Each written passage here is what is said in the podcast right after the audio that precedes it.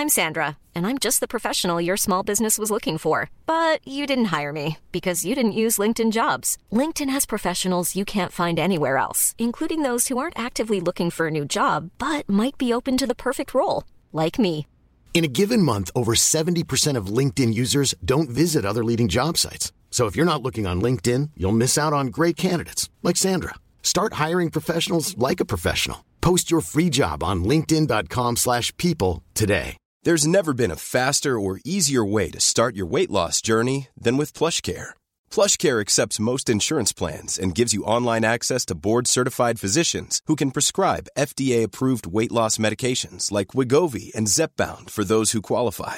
Take charge of your health and speak with a board-certified physician about a weight loss plan that's right for you. Get started today at plushcare.com slash weight loss. That's plushcare.com slash weight loss. plushcare.com slash weight loss. Uh, what are you looking? Whiskey. Whiskey Street. Oh, Laurence is I about to can get tell you from mugged. the maps if you want. Well, that's the intro for the uh, podcast sorted.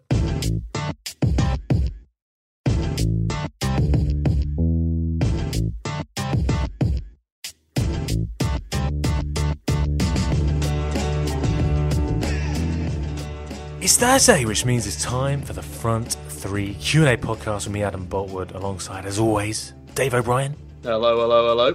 uh, Kris Heneage, Evening. and Laurence McKenna, who's outside. Again, Ooh, isn't it great when I'm the out on the streets? Just out and about, Can walking hear and that talking. traffic? Can just about Busy hear. out here. I'll tell you, the football emotions are running high. Guys, thank you so much for joining us. Thank you so much for listening. On today's podcast, we'll be talking all the UEFA Champions League quarterfinals action, including the scandal of the Bernabeu, Cristiano Ronaldo reaching 100 Champions League goals. We'll also be discussing whether it's the end of an era for Barcelona, and of course, brave Leicester, as they'll forever be known, being beaten by Atletico Madrid, who reached their third semi final in the competition within four years. Incredible stuff. So much to talk about in part one. Before in part two, we're doing the Q and A as always on a Thursday. You provide the Qs, we provide the As. That's how it works. Uh, before we get into all that though, exciting stuff, it's time for the whole of the week, guys. Quite a few reviews this week. One coming in from Bobby from the UK. His review is more of a question. We'll save that for part two.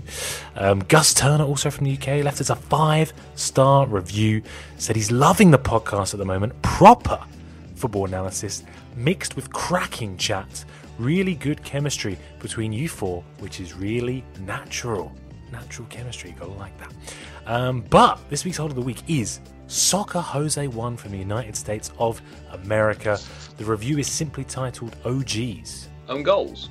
Own goals. Could mean own goals. Could mean uh, original gangsters. too many OGs. Yeah, I don't think too these many really OGs. gangsters. Yeah, gangsters and us don't belong in the same sentence. But uh, he said, I've been following y'all since Football Daily, and ever since I've been hooked. All of you give me something to think about every week, or a different way of looking at things. Y'all should definitely come out with that political podcast, though. Uh, I listen every week and enjoy all the stats from my boy Dave, and deep critical thinking from Laurence and Kris. And of course, Adam is the best host by far and away I've ever listened to. Uh, I feel like a family member of mine might write this. Uh, anyway, much love from Florida and keep it up. P.S. Can't wait to see one of you, one of you with blonde hair. So there you have it. Thank you very much, Soccer Jose. Um, if I can get my hands on Ferrero Rocher in the United States and send it on to you, I will do that. You've earned it, mate, with that lovely review. So thank you very much. Uh, very special shout out as well to Piotr Gala at Peter the Polish, long time listener, friend of the show. I think it's fair to say, who uh, DM'd us on Twitter, sent us an absolutely lovely message, an emotional message. Just want to say thank you, Piotr, for the nice message. Get well soon, pal. Thanks for listening. Truly appreciate it. Pleasure to have you in the hole. He is the whole. He is the whole. Guys, let's get down to it. The UEFA Champions League quarter-finals. First up, Barcelona nil, Juventus nil. The Catalans needed three goals to at least send this one to extra time, Dave. They failed to do so against a resilient defensive masterclass from Juventus. Yeah, it was a, a very good performance from their back four. Um, you know, Chiellini was absolutely fantastic. But I think it's it's to do with Barcelona and their inability to hit the target. They only had one shot in the entire game that was on target. It's one of these things where there was a bit of wayward finishing. Lionel Messi had two great chances within the penalty area. But credit to Allegri and how he set up this uh, Juve team to counter attack when it needs to, to sit deep and to defend for its life. And that's what we saw last night was just a supreme performance from their back four. And again, it's it's credit to Allegri, but it is a bit sad. I wanted this Barca team to go on to win. It was a nice fairy tale, but I think all the sides that are left in the tournament, I'm a fan of, so I'm a, I'm quite happy. And obviously, Juve do play a 4-4-2 shape in defence, so the 4-4-2 is back in trend. Four, what do you think makes it a fairy tale? What do you think makes it a fairy tale? Because really, it was it, the reason it's the reason it's a comeback is because the team originally wasn't working very well, still isn't really working as a system, and is sort of a bit beyond it now, or sort of presents in that way. I, am kind of glad they're out because their dominance is over, and we can have someone else who's well, much more interesting teams in terms of story and narrative. They they almost tried to spend their way to where they are now, and there's nothing magical about that. There is magical. There's magic in a six-one comeback though, Laurence, in the Champions League. That was yeah, beautiful. That's all we need. They've, they've done it. Go now. You've had your final. Get off. Before uh, before we talk a little bit about Barcelona, I want to focus on the winners, Kris Juventus. As Dave said, their supreme defensive performance. I think it was 50 clearances in total they had uh, throughout the game. Um, of course, uh, they reached the final in 2015 recently, but they haven't actually won the European Cup in 21 years. It's not hard though to see why they are many people's favourites for this year's title. No. Yeah, because they're defensively organised, and, and I'm, I am loath to call it a, a defensive performance because it really wasn't. I think what Juve did was game manage the situation across both legs. They realised what Barcelona's weaknesses were and exploited them to, to devastating effect. That's the thing about this Juventus side, and you could argue even the Lippi sides of the mid 90s and the one that won the, the title is they were pragmatic, which it is becoming an increasingly common theme for us discussing managers succeeding who are able to adapt to situations and and mold their team more to exploit the weakness of an opponent than overpower them with their specific strength. I mean that's that's what Lippi did in, in '96 with Ajax. He, he identified um, what Van Gaal's weaknesses were, the fact that he was limiting his side's creative freedom with his, his style and then built something that that could take it on. So for for me, I think Juventus are definitely a a front runner in this now, and I say that also because they've got Paulo Dybala, who I don't think there's many better players left in the tournament at this point um, than him. I think he's a, a a real sort of I said he's like a more refined Tevez after the first leg because I do think he has more skill than Tevez, but there's still that sort of tornado in a jam jar about him um, that I, I, really like. And and I think, of course, Barcelona are going to be disappointed that they that they didn't win. But I think it's important, and, and I know Laurence touched on this briefly, that we do kind of, sh- you know, break things up a little bit because this is the first time since I want to say 08, 09 that two of um, Real Madrid, Barcelona, and Bayern Munich haven't been in the semis. Well, that's the thing. I mean, uh, on what you said there, Laurence, is it the end of a campaign for Barcelona, or is it the end of an era? As you're saying, and as Kris is saying there, I mean, it's been a decade really where they've been dominating Europe. It's the second successive season now where they failed to qualify for the semi-finals of the Champions League. You know, domestically, we're looking at Real Madrid potentially set to win their first league title since 2012. You know, Los Blancos could go six points clear with a game in hand if they win this weekend's massive El Clasico clash. How much are we reading into Barcelona crashing out of the competition at this stage once again? I mean, it's, it's certainly something to crash out at this level um, and at this, this stage against another team who are very tactically well set up, but I think they were exposed. And the fact that you know they had to come back from a massive uh, deficit in the first place probably shows a lot about the team. I think it also shows that they're a lot easier to work out than um, maybe they were before, uh, and you know they've, they've, left themselves a lot more open. Um, I think they also were quite fortunate last night not to be broken on quite a lot because it was clear that they obviously set up to break, um, and obviously they set up uh, to, to, to have a goalkeeper who's able to sort of rush out quickly, and they have a, a back line who's able to deal with that. But at the same time, I think it does make sense that Barcelona um, spent a lot on the front line and don't seem to have rejuvenated in the way that you would want them to at the back. In many ways, I'm, I'm sort of glad that they're at this level because it looks a bit like they sort of sold out of what their system was. Um, and if I'm completely honest, I also think there's other people who have thought beyond where Barcelona are thinking right now. Barcelona's thinking seems to be a lot more commercial. Um, and it seems that the other sides, who are maybe behind them in the commercial wave, and maybe that'll come in time, um, uh, are taking advantage of the fact that actually they they played a much more pragmatic style of football than Barcelona proved able to play. And maybe that's also partly down to the fact that I think the team have doubted their manager a little bit more more recently, uh, and that made it difficult uh, at times for him to transmit um, a coherent message to the players and sort of get them to pull together. Is I think Laurence makes a really good point there about um, strengthening the attack because if you look at it, Messi obviously was, you know, home read, if you will, or academy read, but Suarez, Neymar, Barcelona's transfer strategy has very much been about we'll just buy this game changer and put them up front and we'll outscore you rather than um, perhaps building a, a team in, in the same way that we look at with the the Guardiola iteration and things like that. So it, it's been an interesting shift, and I think that the problem they've had since they've had guys like Andre Gomes come in who was signed for big money but doesn't fit, and that's the problem. Is I think they spent a lot of money to buy attackers that fit the system and were game changers. But when it's come to other aspects of the field, notably the the center of the, the park, I think it's been so much harder for them to be able to shop and buy that kind of perfect fit player without being able to spend, let's say, they would to get Paul Pogba. It, it can also be uh, quite frank as well about the way that the Italians or the way um, or the way the Italian media or, or, the Italians themselves sort of see the rest of Europe. And I think uh, in many ways, uh, some of them are quite frustrated that Conte is only just getting his, um, you know, recognition, having gone to Chelsea um, it, on the rest of the continent. I know that he didn't do very well in Europe with with Juventus, and that was for uh, a, a, number of reasons. And you know, he obviously uh, hung himself out to dry.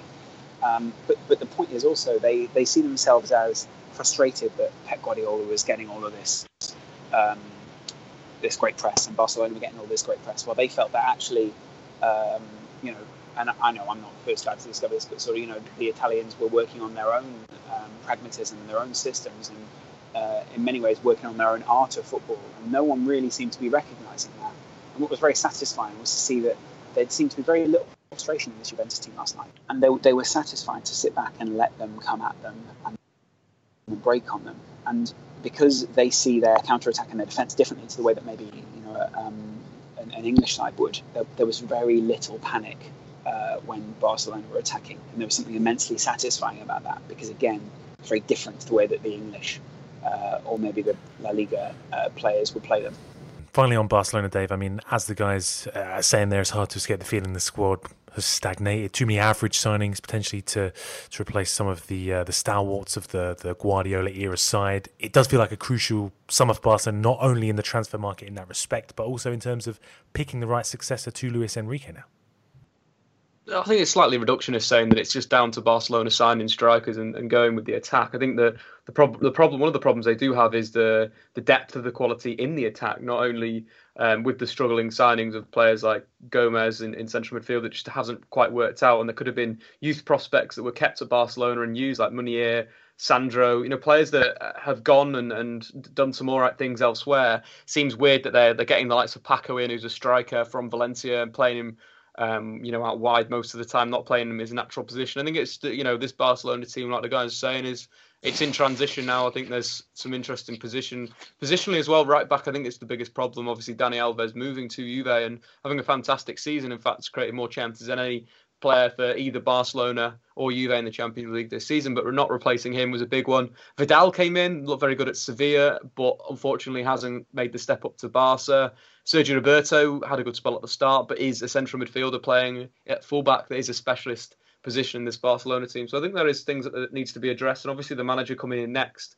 Obviously, Pochettino would be the guy that they should get 100%. Pochettino would be perfect for this mm. Barcelona team unfortunately, Adam. Pochettino's not going to go to, to Barcelona, is he? I mean, he's already said he's never going to go there. He's a bull, he said. I think there's been there's been stranger things that have happened in football. Figo going from Come obviously on, Barca to Real. Yeah, no, no, no, so different. We're never going to see. Yeah, I, guarantee, I guarantee you, I will dye my hair blonde if Pochettino goes to Barcelona. Ooh, whatever, ever, full stop. Mate, he's he's not going to Barcelona. Ooh, okay, well, we just, have to hold just a bit of context on the, the Figo thing um, Real Madrid bought the right to to sign him for a, a, certain fee, and if he if he turned them down, they had to pay, they being Figo and his agent, had to pay Real Madrid an absolutely exorbitant fee. So he was actually really strong armed into to go into Real Madrid. So if you watch, uh, Max, it did a pretty decent video outlining the story and the fact that really, if it wasn't for Figo's agent being a bit daft and, and taking um, a small paycheck that he shouldn't have, none of that would have would have ever happened.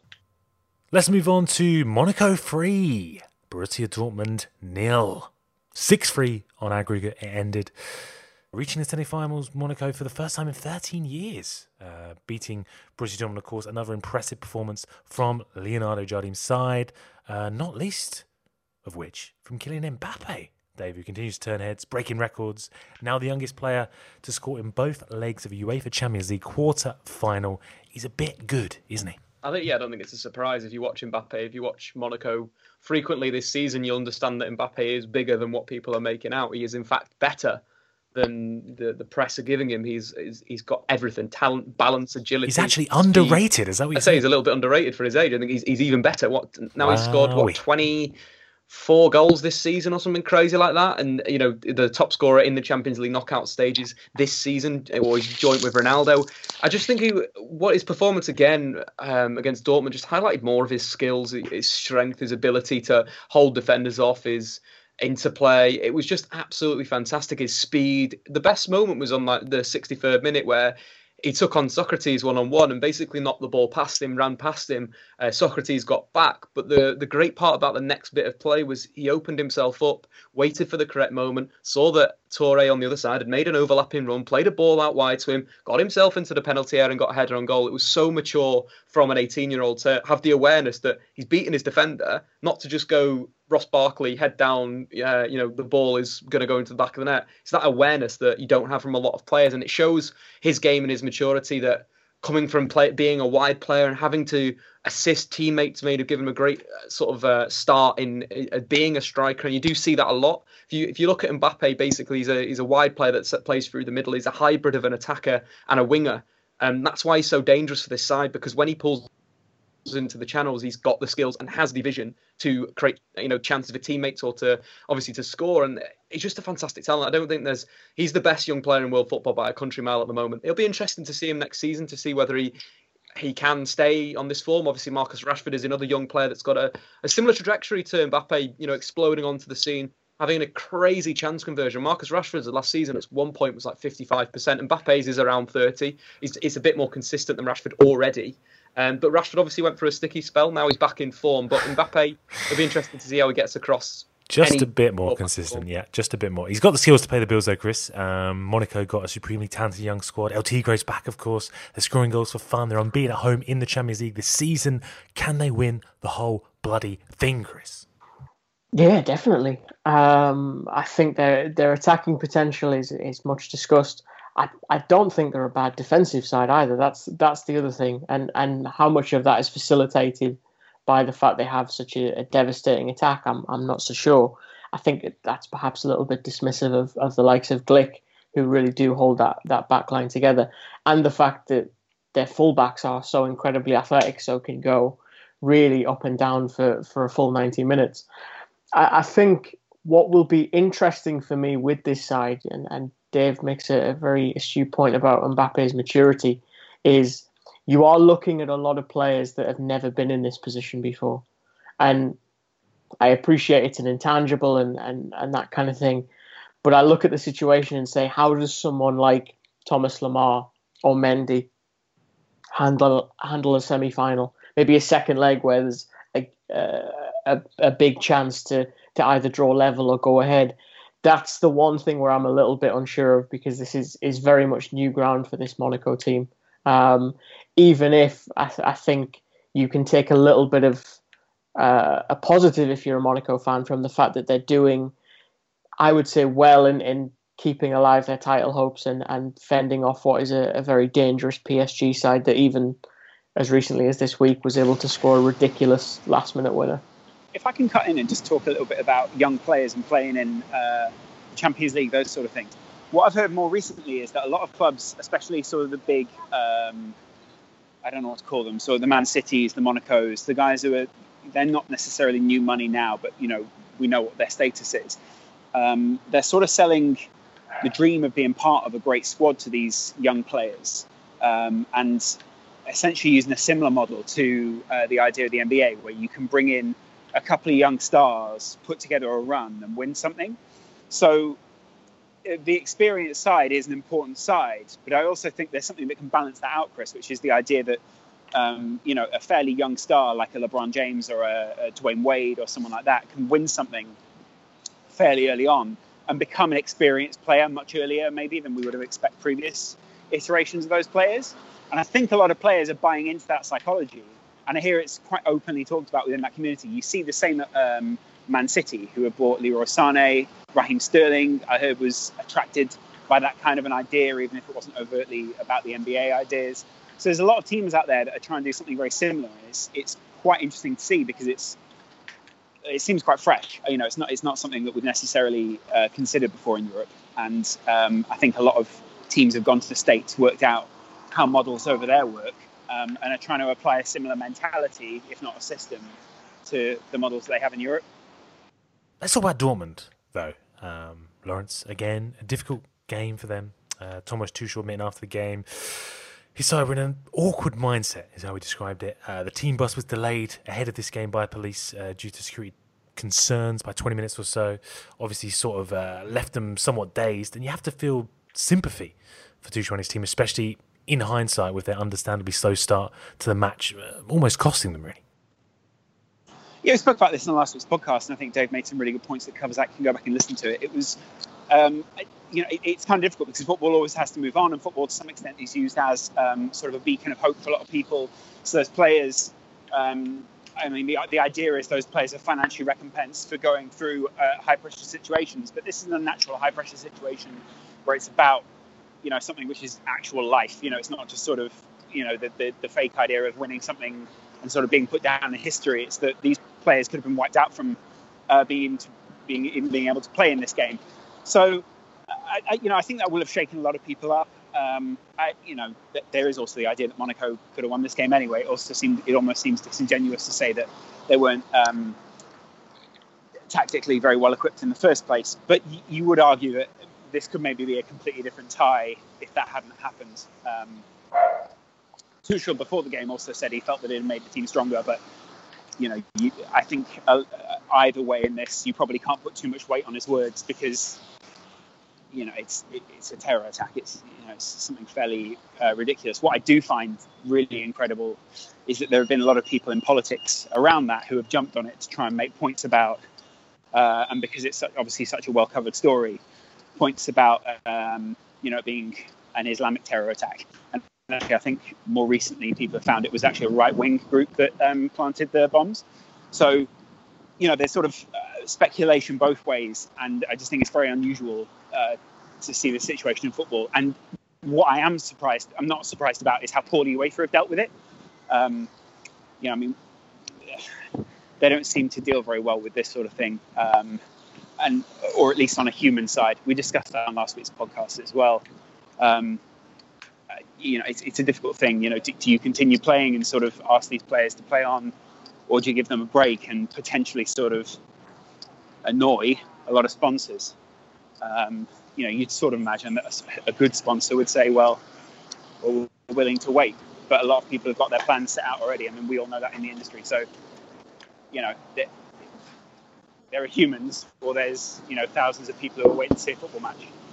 And I think a lot of people who hold these guys up would rather know they were happy, you know, crash out of a competition for a very unnecessary reason. Very true. Very true. Uh, elsewhere this week in the Champions League on Tuesday night, we had Real Madrid. Controversially, I think it's fair to say, Dave, overcoming Bayern Munich, winning 4 2 on the night, 6 3. Mate, it's all about Snapchat and aggregate. Instagram stories in the post game. That's what it's about. Is Vidal that what it's about? Fucking, yeah, Vidal and who else was posting? Um, Vidal I think it was Franck Ribery. Yeah. Both posted pictures on their on their Instagram stories, their Snapchat stories, where it was nice like annotated the line, stories. Yeah. The line where uh, Ronaldo was clearly onside, according to the curved line that they both posted. I thought that was quite entertaining. Well, that's the thing, isn't it? Um, Can they the, be fined for that? Uh, no, I think it's just a bit of just a bit of fun. You know, is it fun? It's a bit of banter. Um, oh. But the refereeing decision. Oh, dear, it's all popping off there. Um, the refereeing decisions, though, Dave, completely ruined the Guys, game. UEFA's coming for me. Help! They're calling it uh, the scandal of the Bernabeu. You know, the biggest robbery in football history. Um, the referee, of course, uh, deciding to send off Arturo Vidal for a perfect tackle. Uh, maybe Casemiro should have been seen red before that, uh, and also failing to spot the offside for not one but potentially two of Ronaldo's goals. I think it's, an interesting one. I think the I think each situation that you just mentioned there is a completely different situation. First off, if we talk about the the yellow card um, that Vidal got, um, the second yellow. For me, the referee was in a pretty poor position. Probably needed a bit more help from his linesman. Maybe the fourth official, the linesman was behind him on the opposing touchline. So the fourth official, who would have been in the technical area that was on that side of the pitch, should have given him the heads up there. Unfortunately, it looked very lungy from Vidal. It looked like the the ball, the trajectory of the ball didn't change. And that's a big thing when it comes to refereeing about whether you think the tackle's won or the player has just been taken out. If you think about the referee's got the angle from behind, Vidal lunges in, and unfortunately, Vidal had a terrible game again. He lost his head. He lost it. It was the, it was similar to the Champions League final where he got booked for tackling Busquets inside like 15 minutes. It's one of these things where Vidal, yes, it's good to have someone that's ultra aggressive, but Casemiro played it so much better. Yes, Casemiro could have been sent off, but if you go back and look at the consistency, Vidal commits a foul on Casemiro that's the same type of tackle that Casemiro committed onto Robben, but at a worse degree, where he kind of flips Casemiro and he doesn't get booked for that. So unfortunately, the consistency of the refereeing there to not book Casemiro the set the time that he does it is absolutely fantastic and fine for me. In terms of the two offside decisions, the referee's got it wrong. Maybe video technology can be helpful there. In defence of the linesman for the first one, with Ronaldo's really offside. Casemiro makes a run on his side. No, not Casemiro, sorry. Carvajal makes a run on his side, which potentially would take his attention away from watching where Ronaldo is. So it's one of these things where that would be rectified by video ref. But I think the the overall refereeing potentially wasn't quite good enough. Talk to me about Marcelo, Dave. I mean, Cristiano Ronaldo getting all the headlines. All right, he scored a perfect hat trick. All right, he got 100 Champions League goals. But the Brazilian left back, surely, was the man of the match for Zinedine Zidane's side. Nah, yes and no. I think Ronaldo was the standout player, to be quite honest. Again, another hat trick, like you mentioned, is the 100th goal was just unbelievable and played through the middle, which again is going to be the evolution of Cristiano Ronaldo.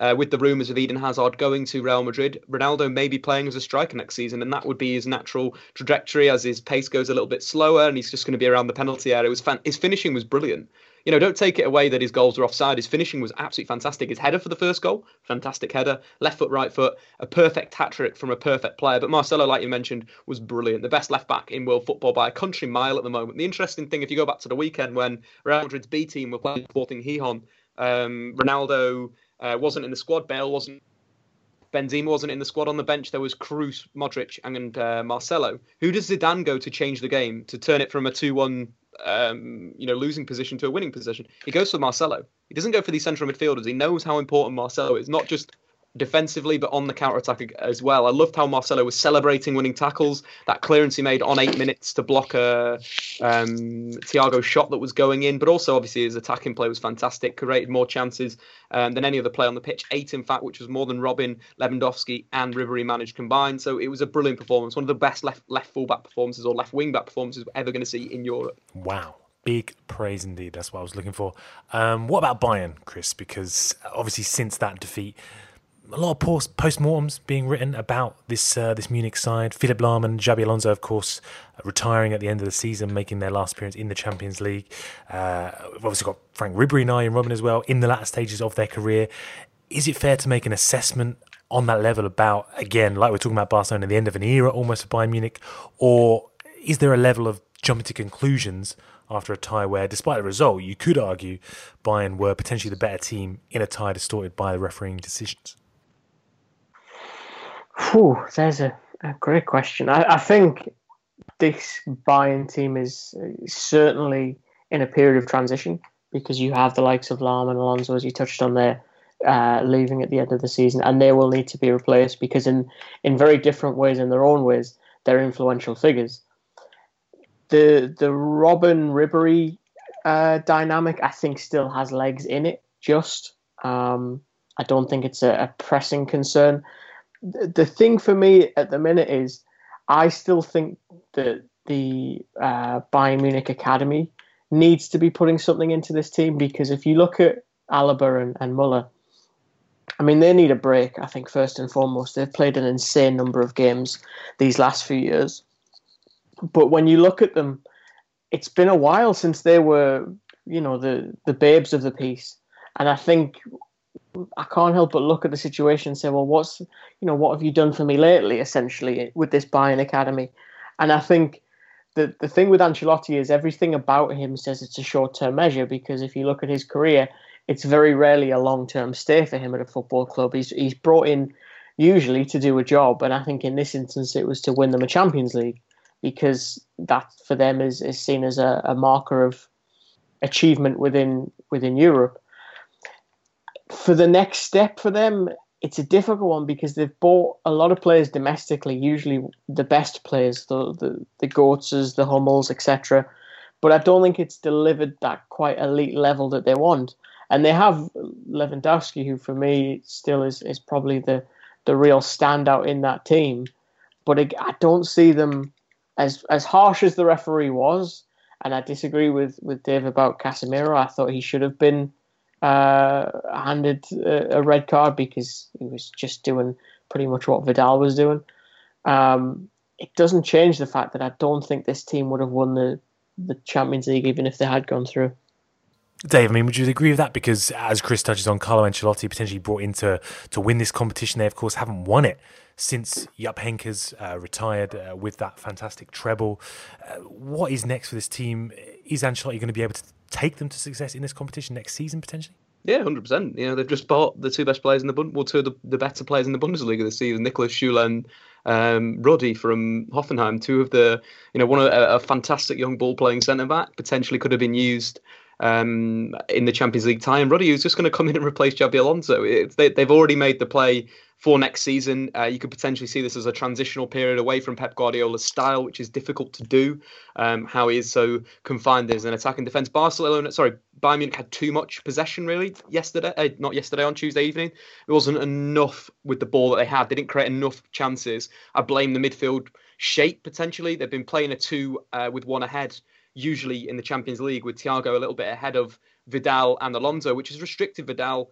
Um, and he didn't do that, unfortunately, against uh, Real Madrid. So that was one of the mistakes, maybe for Ancelotti. I think in terms of the wide players, there could be some movement there with Ribery and Robben getting a little bit older. Maybe there's the next level there. That might be the big place that they need to make signings in the summer is getting a you know a very good wide forward to partner Douglas Costa on the other side if they want to move on. But it is all about Lewandowski not playing that first leg. That is a big factor. Lewandowski this season has been fantastic, and him missing Bayern lost a lot in that first leg, so it was difficult for them to play, you know, one of the legs without their best player this season. So again, next season they'll be absolutely fantastic. And with the signings they've already made, maybe reverting to a three-five-two, Kimmich coming in as well to the side, whether he's playing Lahm's position or at right back, or they sign someone like Benjamin Henrichs, who's done very well for Leverkusen this season. Bayern are in, are in absolutely perfect shape. There's no no worries there, and obviously the refereeing did affect the game.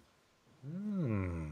Uh, also on Tuesday night, we had brave Leicester, Laurence. Uh, the fairy tale is over for them uh, after Saúl scored the opening goal.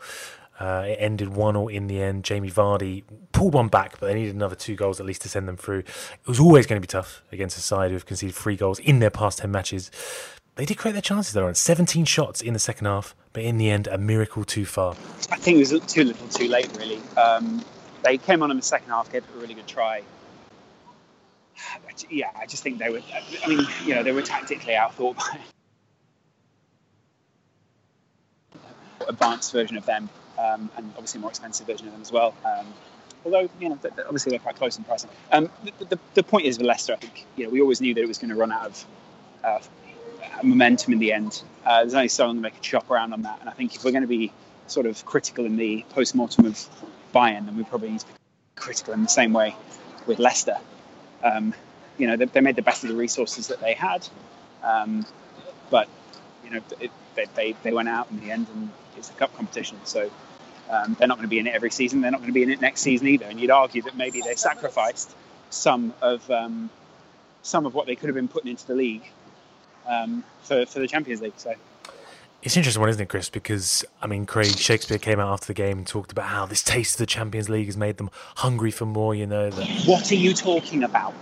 this is what Craig What Shakespeare said, mate. No, he said what is Craig Shakespeare saying? he said he's they've had their debut season, mate. They're coming back. They're coming back next season, mate. They're going for the Right, top we, four. we all know that's thoroughly unrealistic. no, but what I'm saying is, what are what do you think is a fair sort of aim almost? Craig, What's a fair Craig, yardstick Craig, for Craig? Are you saying you're getting back into the Champions League, Craig? Are you all right?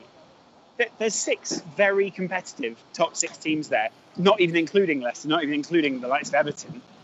And he's talking about the Champions League. Your team's barely stayed in the Premier League this season, mate.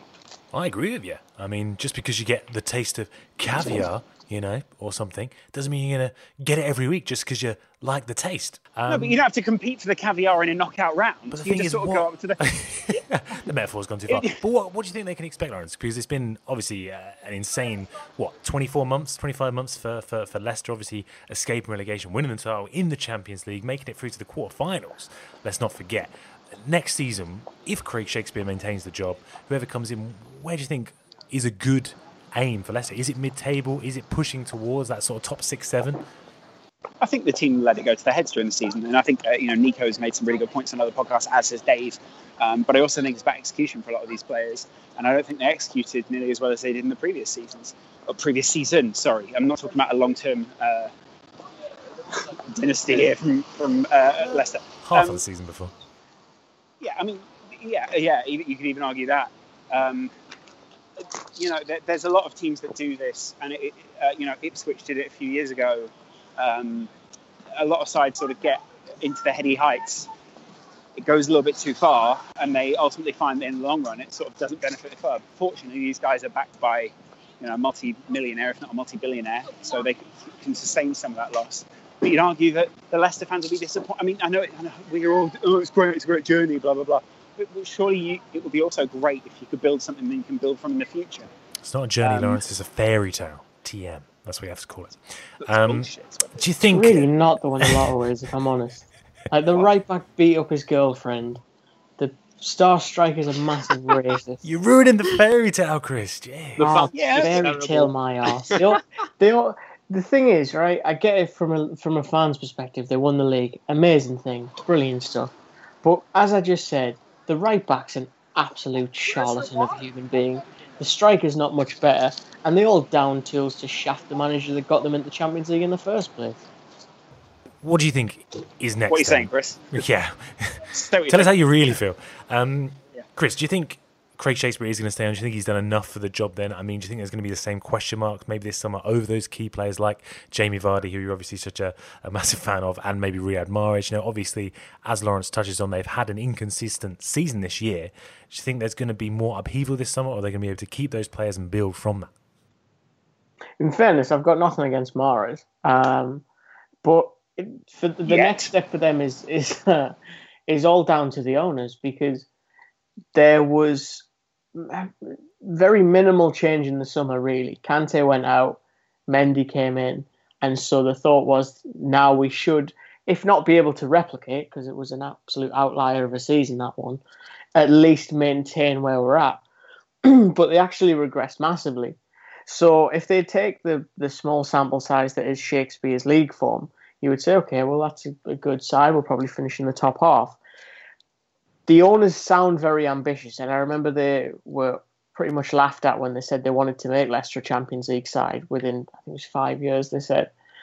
That to me points to potential spending and a potential new manager.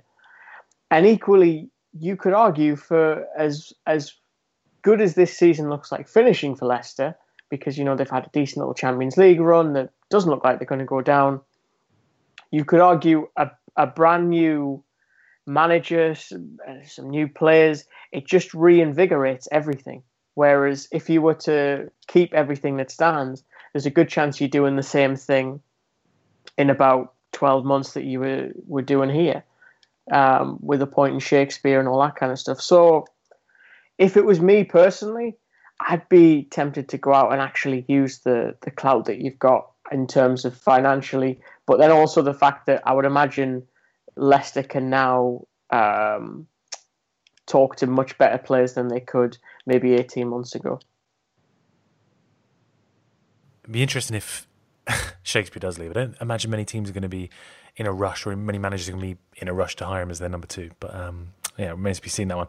Uh, what about Atletico Madrid, Dave? Because obviously it's their third semi final in four years now. Do you think maybe this year could be the year they finally go all the way? I hope so. And they're the only team that could potentially uh, beat this this wonderful Real side. But it, it's it's been brilliant. You know, playing uh, someone like Jose Gimenez in central midfield to negate Leicester City's um, obvious attack down the flanks with crosses into the box. It's one of these things that it was a it was fantastic in a tactical sense from Simeone again playing the likes of Carrasco and uh, Griezmann as two strikers. It was just absolutely perfect. And I really hope that someone like Gabi wins the Champions League. He deserves it. He really does. You know, he's been a great servant for them over the last few seasons. He's got to two finals and lost both of them. This is the time that Zinedine Zidane's uh, Real need to take a bit of a, a, defeat. And with Griezmann in form, and then the likes of uh, Carrasco, Koke as well. He was brilliant coming in from the left flank, coming into number 10, almost playing as an attacking midfielder behind the two strikers. It's just a fantastic team and a, a, a team that's hopefully will go on to win the title this season because they do deserve it. Well, that is the UEFA Champions League quarterfinals wrapped up. Excited to see the draw for the semi-finals tomorrow. For now, let's move on to my favorite part of the show. It is the questions. Hiring for your small business? If you're not looking for professionals on LinkedIn, you're looking in the wrong place. That's like looking for your car keys in a fish tank. LinkedIn helps you hire professionals you can't find anywhere else, even those who aren't actively searching for a new job but might be open to the perfect role. In a given month, over 70% of LinkedIn users don't even visit other leading job sites. So start looking in the right place. With LinkedIn, you can hire professionals like a professional. Post your free job on linkedin.com slash people today. Hey there, it's Michelle Norris. I'm host of a podcast called Your Mama's Kitchen. When I travel, I'm usually looking for a way to find a taste of home when I'm not at home. And one of the things I love to do when I am at home is entertain. And Airbnb allows me to do that. When I was in California recently, I rented a house that had a great kitchen. And when we were sitting around the table, we we're all thinking, we're in someone else's house. Someone could be in all of our homes as well. If you have a home, but you're not always at home, you have an Airbnb. Your home might be worth more than you think. Find out how much at airbnb.com/slash host. Atención. Atención.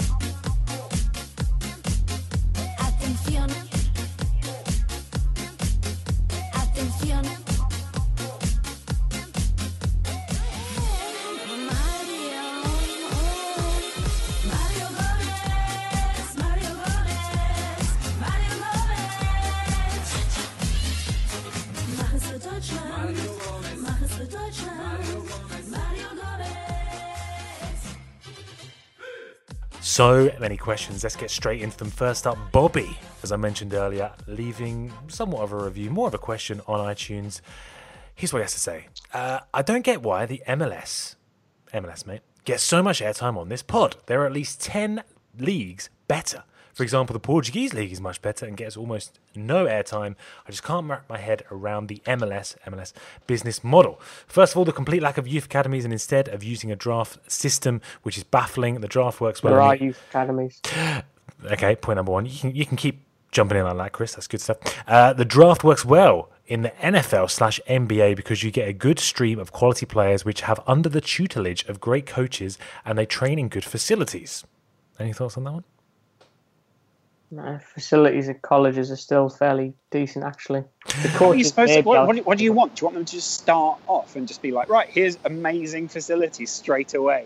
We've got everything. Let's just do it. It doesn't make any sense. Just let let them develop. Like it, the problem is, in the past, they just didn't. Obviously, we don't remember when these guys, when the NFL or NBA was setting these things up, because we barely remember when the NBA was stopping players from dunking because it was because basically they wanted to stop black players from doing the best things that they could at that time. So, I mean, if you want to compare leagues, then let's talk about how far MLS has come in the same time that other leagues have come. I, I think they've, they've gone on leaps and bounds, surely. Mm, there's still more. There's still more to come. College soccer is rubbish, and the facilities and coaching are dreadful. The MLS owners are also incredibly cheap at times, and if you want to prosper in a situation like that, in brackets, Benfica, Zagreb, etc., you need a great academy. My second point has to do with the owners being cheap. Why are they not trying to attract good players under 30 with financial incentives like China? Instead, they buy 57 year olds like Drogba or mediocre players. Hmm. Um, see, I think if this, I think if this was a comment eighteen months ago, I'd have, pro- I'd have probably nodded my head more, because Have you nodded just- your head less? The the thing is, they're not. To quote the what was the person's name? Sorry, I missed it. Was it, uh, Bobby. Bobby. They're, they're not getting 57 year olds. The as I said just just the other the day on the podcast, the actual average age of foreign players has dropped to 26. Now, in terms of quality, in, in inverted commas, that's very much dictated by a salary cap. And part of the reason that that salary cap is in place is because that unfortunately, football as a sport in the states is still a bit of a loss leader. So you can't just go out and spend what you want. Otherwise, you'll have a situation like the NASL in the 70s, which was forced to fold because they were spending massively over what they should have been. So the the need for, for financial self governance, if you will, is why you have a salary cap. Um, is it ideal? Of course not. But then I think it's given careers to players that might not have been given a chance because you'd see something whereby, like the Premier League, people would just bus in foreign players believing they were better. And it doesn't allow for those perhaps late bloomers to get that opportunity. I appreciate why he doesn't like the league. That's fine. I think, you know, I'm guessing he's a fan of the Portuguese league given the, the fact that he references that. Um, I, I just, I think that there's this very weird series of, of opinions about MLS that just don't ever wash away no matter what happens. It's got a very pre established perception that still is very prevalent today, even if it doesn't actually hold much water. And and the point I make with that is, you know, uh, Drogba, because the thing is, if you if you look at him, he was still doing it for Chelsea six months before he came to Montreal. I didn't see people question why is why are Chelsea wanting all these you know thirty odd year old players? Why aren't they going out and getting really young, exciting guys? It's it's a, a very Because they put them all out on loan, Kris.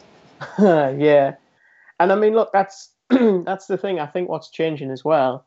You look at someone like Brooks Lennon, who is um, officially still with Liverpool. He's in their uh, development squad, but he's on loan at um, Real Salt Lake this season. There's a guy who I think is 20, and has decided to come back home to play because he realizes that playing in Liverpool right now, he's only ever going to see development squad games.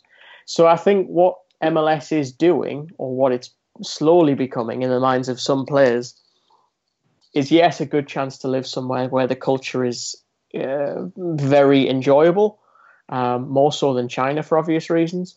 But then also, it's actually a bit of a development league. So I think it's starting to shift much younger in terms of not the stars, but also the kind of players it attracts too. Great answer. Great answer, Bobby. Hope that satisfies um, your question. It's an interesting league. We don't we don't cover Portuguese football because it's shit. I think Uh, it's, M- MLS is an week. Interesting league. It's developing league. It's interesting to talk about. We've got a lot of listeners from the United States as well. We enjoy hearing about, um, uh, enjoy hearing from Kris mainly uh, his coverage of MLS. So I think, um, you know, we'll, we'll, we'll keep going with that. Just tune out for those parts, boy. Um, next up, we've got uh, David Shanahan sliding into DMs. He said, "Is there a player at your club who has left you wish had gotten more of a chance? Personally, I'd like to see Alberto Moreno be kept next season. Um, would you like to see Moreno still at Liverpool next season, Laurence? And is there a player No, who has already move left? on. is there a player who's Um, left then, uh, let's say in the last season or so, that you wish had got more of a chance at the club? maybe in the last decade, Xabi Alonso.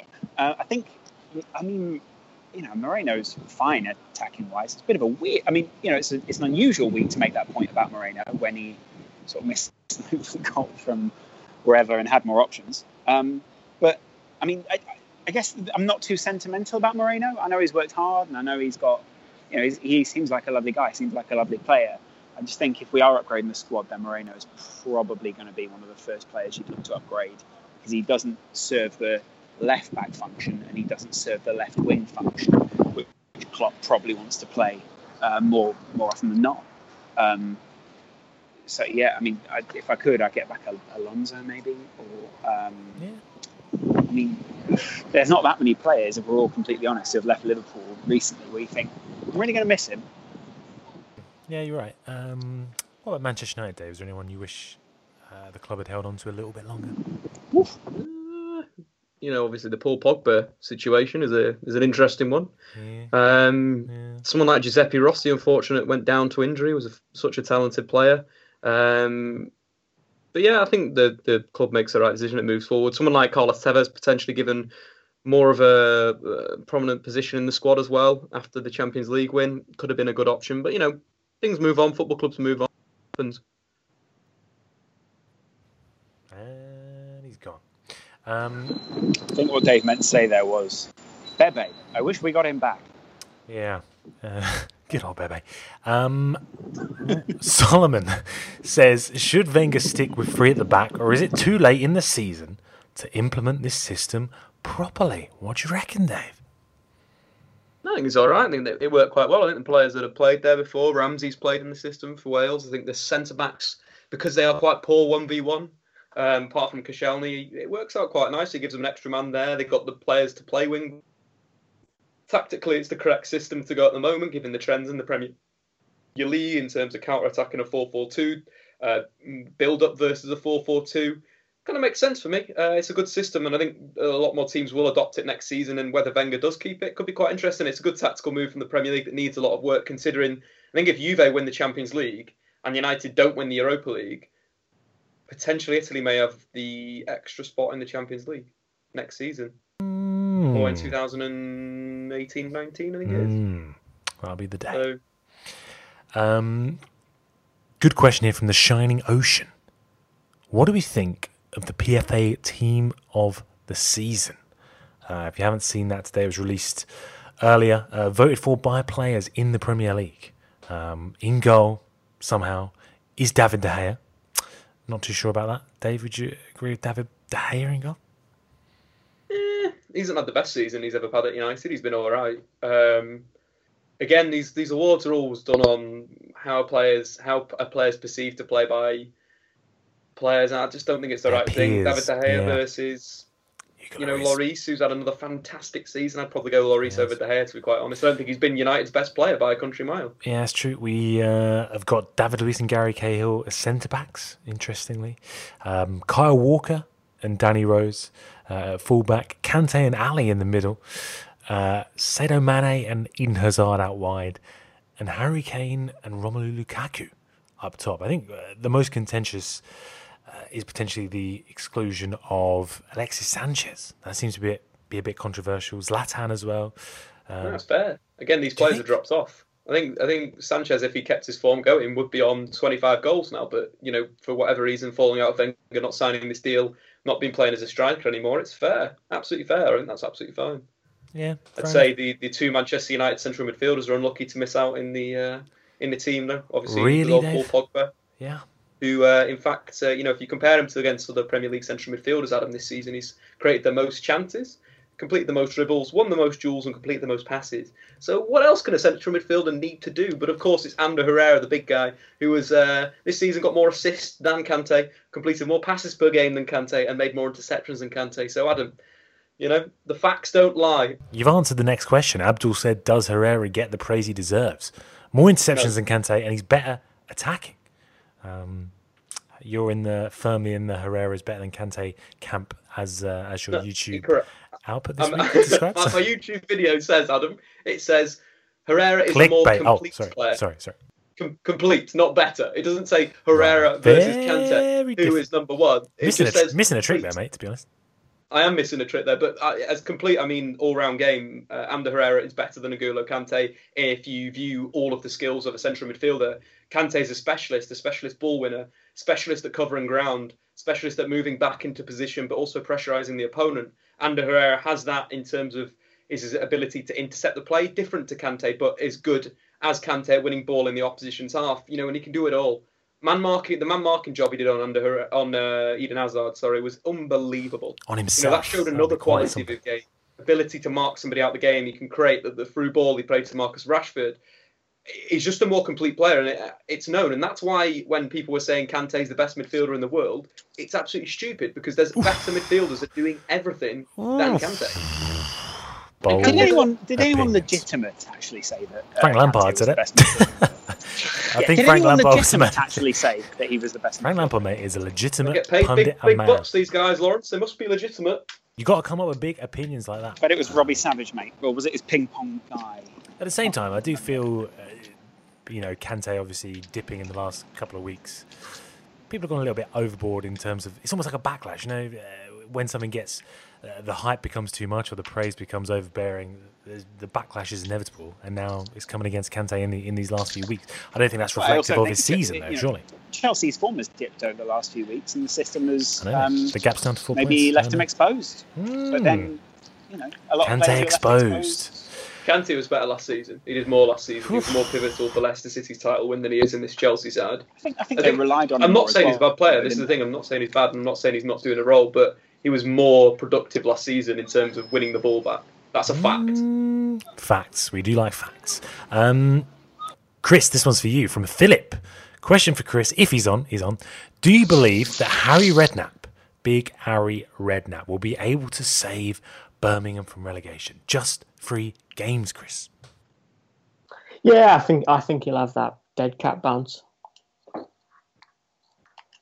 Not the easiest start for him, admittedly. He's got I think he's got Villa at the weekend, which is um, always a, a difficult game, uh, especially because actually Villa I think have pretty pretty decent of late. But I, I think he'll be Yeah. all right. Yeah. He's already tapering expectations, though, isn't he? Sort of. Uh, yeah. Well, remember the previous manager only won two games in like 20 games or something. Uh, you know, one, uh, I think there's an actual quote where he said, "I'm not going to make us play like Real Madrid," and you know, people sort of go, Well, yeah, yeah. Well, no one's expecting that, Harry. We're just hoping that you'll keep us up. It's an unusual one. I don't. Is he going to get a helicopter from Sandbanks every day, or is he sort of living? I Not a bad apparently city, Birmingham, to live in, is it? yeah, apparently he's going to live in the local area, according to articles. So we'll see. Here is two li- two linked questions essentially. First from Ryan Jenkins. He said regarding transfers to big, uh, in quote marks, big clubs. What makes a big club? Surely the pinnacle of football is the UEFA Champions League.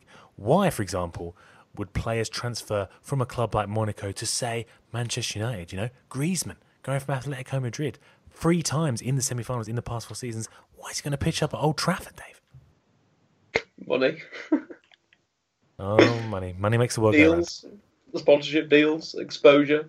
He's right. Well, he's completely right. Why, why would you go? Why would you leave Atletico right now? He's- he's right. Manchester United. You'd be crazy Well, to leave because- Atletico right now. Oh, Mental. They ooh, played controversial. awesome football. They're a great team. Yeah, He's- but also I he's think, in with it. yeah, but I mean, come on, it. I mean, you know, think of Come think on. of what you can do with, um, you know, maybe uh, if Money. you go there, you can change you can change the trajectory of the Oh, team. You can add more to it. You can do all sorts of things. So I think New you know, it's you know? also it's also playing at Manchester United. And, um, you know, playing under Jose Mourinho, playing alongside some of the best players in the world in Pogba and uh, young Rashford, and you know maybe if Zlatan stays another season. There's a whole load of reasons. This is the thing. There's a whole load of reasons outside of playing in the Champions League that a player would want to go to a club. You know, This The is what Ryan's saying, though. club, He's saying what which is makes. where you struggle with Manchester United. Yeah, this is what Ryan's saying, though. What makes a big club? Is it the Liverpool lost The Premier history? League, Laurence. Is it? Sorry, mate, Oh, I, I didn't realise that winning the Premier League shaped an entire culture, but apparently it does at It Manchester did, United. yeah, it does. God. It's, it's Yeah, a winning yeah. culture, Laurence. It's a winning Yeah. culture at Old Yeah, of course it is. Goes, One- one- goes from one the which groundsman up to the manager. You're right, Dave. One that lasted long after Sir Alex left. What Exactly. makes you a know big David club? Moyes Dave? Community Shield beautiful. Dave, what Yeah. makes a big club? Is it a mix of uh, of success in a historical sense? You know, we've we've seen clubs like we've mentioned in Monaco and Atletico Madrid. Are these big clubs now? I think it is the Champions League is the pinnacle, but it is, is also the history and is, is the culture, like Laurence is saying. I'm only only joking. Man United does have a big culture, big history, so it would be um, uh, you know an attractive place for someone like Antoine Griezmann that has been mentioned to be a Manchester mm. United fan to move to. I think that's the big thing. It's it's dependent on what you know who you support because that's technically should be the biggest club in the world, right? I support United. United is the biggest club in the world. The biggest club in the world for Laurence is Liverpool. The biggest club in the world for you, Adam, unfortunately, is Real Madrid because that's where all the good Spurs players go. Yeah, Very, very well said. Uh, on the same note, Luke says, very interesting question. I think there's an obvious answer. Who is the most underachieving big club in Europe right now? Surely, Dave, uh, your club, the biggest club in the world. Well, we're about to win the Europa League, buddy. We're going to be saving the the English coefficient by Would you- ourselves. Would you No? like to make an what about argument? Spurs? What Would you- happened to Spurs out of the Thursday- Europa League? Do you know what, Thursday morning, Thursday morning, please, Thursday morning, tweet it, bottle job at Statman Dave, because Statman is actually assuming that Manchester United are going to go through in this one. Uh, Friday morning, Laurence, to be correct. I'd, Dave, Can't go back in time. enough. Dave, I'd make the argument that Spurs are Sorry, Dave, becoming I, a- I assume that Manchester United are in the Champions League, but uh, No, turns no, not, not big enough. mistake. It's like Liverpool. Liverpool Yeah, haven't even made it mistake. to Yeah, made it to the uh, what was the old school competition called? the milk When cup. we had to qualify. No, the uh, Intertoto Cup, Laurence. They've not made Oh, that this year, have they? the Intertoto. The- Love no, they have not made the Intertoto Cup. You're right, Dave. But then we we weren't so lucky to be uh, bought by some American multi-billionaires. Oh, it's getting snipey. I like it. Um. Dave, I'd suggest that Spurs, you know, are becoming a big club in the sense of challenging for the title, challenging for major honours, uh, you know, consistently over the course of a number of seasons. Can you make an argument though as to why potentially there's another club out there who could challenge Manchester United for the the honour, albeit um, you know, uh, difficult honour of being the most underachieving club in Europe? Yeah, well, I think Spurs' mentality that Laurence has, has spoke about is, a- is a bigger thing. But, you know, someone's mentality that's really struggled in the last 13 years, and that's Arsenal. Haven't won a title in 13 years, struggle in the Champions League. What about the FA I Cup? think they could be the most underachieving right now. Surely it's They won it one Kristen's season, team, mate. the sleeping giants of Newcastle United. He's not going to agree or more like. disagree. Yeah. I'm Um, going to dignify with an answer, is what I'm not going to do. I've got another question for you here, Kris, uh, from Ellis Cohen. Um, Bobby's going to be delighted with this one. How's Patrick Vieira done in MLS? Does Kris rate him as a tactician? What's his philosophy? And would replacing Steve Bould at Arsenal be a good move for Patrick? Um, so he would be replacing him as assistant. Am I am I right in saying that? I think. Yeah, I think that's what Ellis is is hypothesizing here. I think it might be a decent-ish move for Arsenal. I don't know if it'll be very good for for Vieira um, because at the minute he's he's obviously leading a team and building his own, uh, you know, reputation as a as a manager. Um, and I, I think sometimes as a, an assistant you you don't really get credit for, for what you might actually achieve. Um, so yeah, maybe maybe not um, as a, an assistant, but yeah. Um, as for his his, men, his uh, approach and all that kind of stuff, as a as a man manager, having spoken to a few players, he's he's very hands on. He's very much someone that's trying to improve and, and constantly raise the standard. Um, as a tactician, I, I think he's still in the the the research stage a little bit because I, I think actually he's tried a few different formations, and I think this season, having briefly watched uh, New York City FC, they've been a lot more, I think, pragmatic towards the league in terms of the first season he was there. They were very much uh, possession orientated and, and wanting to, to keep the ball and, and kill their opponents with a thousand passes. That was great, but they didn't really have the players to do it. Um, and so this season they can hold the ball if needs be, but also they're trying to to transition quickly up the field, and I think they're a little bit more direct. You could even argue a little bit like the uh, famed Invincibles that Vieira was a part of. Mm. Um, time's running out, so we've got time for two more questions. First up, Packed Mouse. Lovely Twitter name there. He said, Which remaining team needs the FA Cup the most? Of course, Tottenham taking on Chelsea in the FA Cup semi finals on Saturday, Manchester United v Arsenal on Sunday. Manchester City, mate. Sorry, Manchester City. I meant Manchester City on Sunday. Uh, of course, Dave. Surely it's mm, Spurs, maybe, to cement their status as the best team in England, as they're now apparently known, winning that silverware under Mauricio Pochettino's sign of progress. Maybe Manchester City as well. Somewhat disappointing first season. Pep Guardiola. We've seen Arsene Wenger win it in recent seasons. It perhaps won't mean as much if they win it this season. And of course, Chelsea are likely to win the league. So maybe it's between Spurs and Manchester City as to who needs this more. I think, it'd be, yeah, I think it could be Arsenal. It'd be great for Arsenal because it'd be great, you know, another middle finger up from Wenger to the fans this season. But yeah, like you mentioned, Pochettino would be great to build that side's winning mentality, which they've struggled with in recent years. Um, but also City, I think each one of those teams and the double for Conte, it's massive for each club. I don't think it's more important to one than the other. I think it's all equal playing field. They all need it as much as the other guy needs it. Would you agree with that, Laurence? Um, I mean, obviously, uh, I, I think mentality-wise, it will be an interesting one. Um, you know, if you can get a, a, a jab on another team, or sort of show that you're looking in better form, or sort of demoralise the other side in some way, maybe even continue to show how you can frustrate the other team a little bit. Uh, so another team's got the same blueprint that maybe Mourinho laid down, or another tactically astute manager. Then uh, maybe that's what the FA Cup's used for this season. Suddenly, it's become relevant. Final question this week is a real Take your heels off. Real, Sorry, I'm just testing them out. What do you think? oh, real Cuban heels, humdinger here still from uh, from no other person ten. What's your favourite dinosaur? I'm very interested to hear Dave's answer. uh, Velociraptor. Do well in packs. Uh, technically, a very um, good dinosaur at killing things. Um, Yeah. You wouldn't want to fight a pack of those. That'd be probably your worst. You know, T Rex has got small arms. You could probably out outrun it or outmaneuver a T Rex, not a Velociraptor. If we You're say done. outfight it, then. Absolutely done. Um, You know, lean, agile, good claws, good teeth. They've got it all, really. Would you say the Velociraptor are the gegenpressers of the dinosaur world, Dave? No, I think they're a little bit more counter-attacking. You know, they buy the, the T-Rex is throwing its might around, and then the Velociraptor, bam, ten of them at the T-Rex's feet. It's game over. You know Ah, what I you mean? see, I always thought Velociraptors were a bit more aggressive. So I think they, I always think they are and they them aren't. I think yeah, I think they would be uh, you know Borussia Dortmund circa 2009 to 2013. That would be a Velociraptor.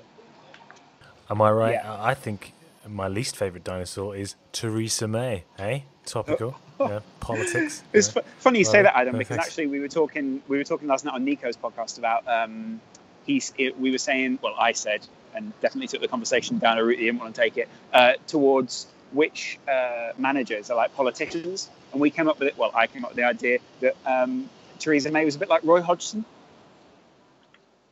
Like, In what of- sense? She looks like that- an owl? Well, she's yeah, she looks a bit yes, actually. But also, she's got that sort of vaguely pathetic look. But every now and again, people sort of think, Yeah. yeah. And then she goes, yeah, um, Brexit means Brexit, and you're like, oh no, Roy, you've you've bought you bought Paul Konchesky for left back, Roy, um, which is the same Oh. as uh, essentially a hard Brexit. It is. It is a great metaphor. Um, Yeah. Guys, that brings an end to this edition of the Front Three Q&A podcast. Thank you so much for listening. It's been a pleasure to be you in your care about ears. Kris's favourite dinosaur, you dick? Oh, go on then, Kris. What's your favourite dinosaur? Kelvin MacKenzie. Whee! Brilliant. Ooh, Whee! lovely Fuck the sun. Whee! stuff. Favourite though? Fuck Kelvin You know, MacKenzie. yeah, love it. Whee! Um, guys, we'll be Very good, back Kris. on Monday with the weekend review. Some exciting games. Not only the FA Cup, we've got El Clasico. It's but what else we got? Oh, lots of Woolly- exciting, woolly interesting mammoth. games. Um, It's the name I used to dance under. Kris, the woolly mammoth himself. Until Monday, where can the people find you? Uh, at K H E N E A G. Mm, lovely Funny because stuff. I used to under Dick, Diplodocus Mm, he's gone there. Laurence McKenna, where can people find you? um, at the front three, numeral three. Love it. And Statman Dave, where can people find yourself? Mm, probably getting drunk on Saturday evening. Yeah. Okay. Cool. Yeah, around London somewhere. Find me. You s- I'll buy Is you a a new pint. social media platform? Is it? Yeah, yeah. Just find me in person. Um, guys, I'll, about you, be- Adam? I'll be doing the same when Spurs go through to the final and crush Chelsea. Um, hopefully that actually happens. Uh, guys, we'll see you on Monday. Thank you so much for listening.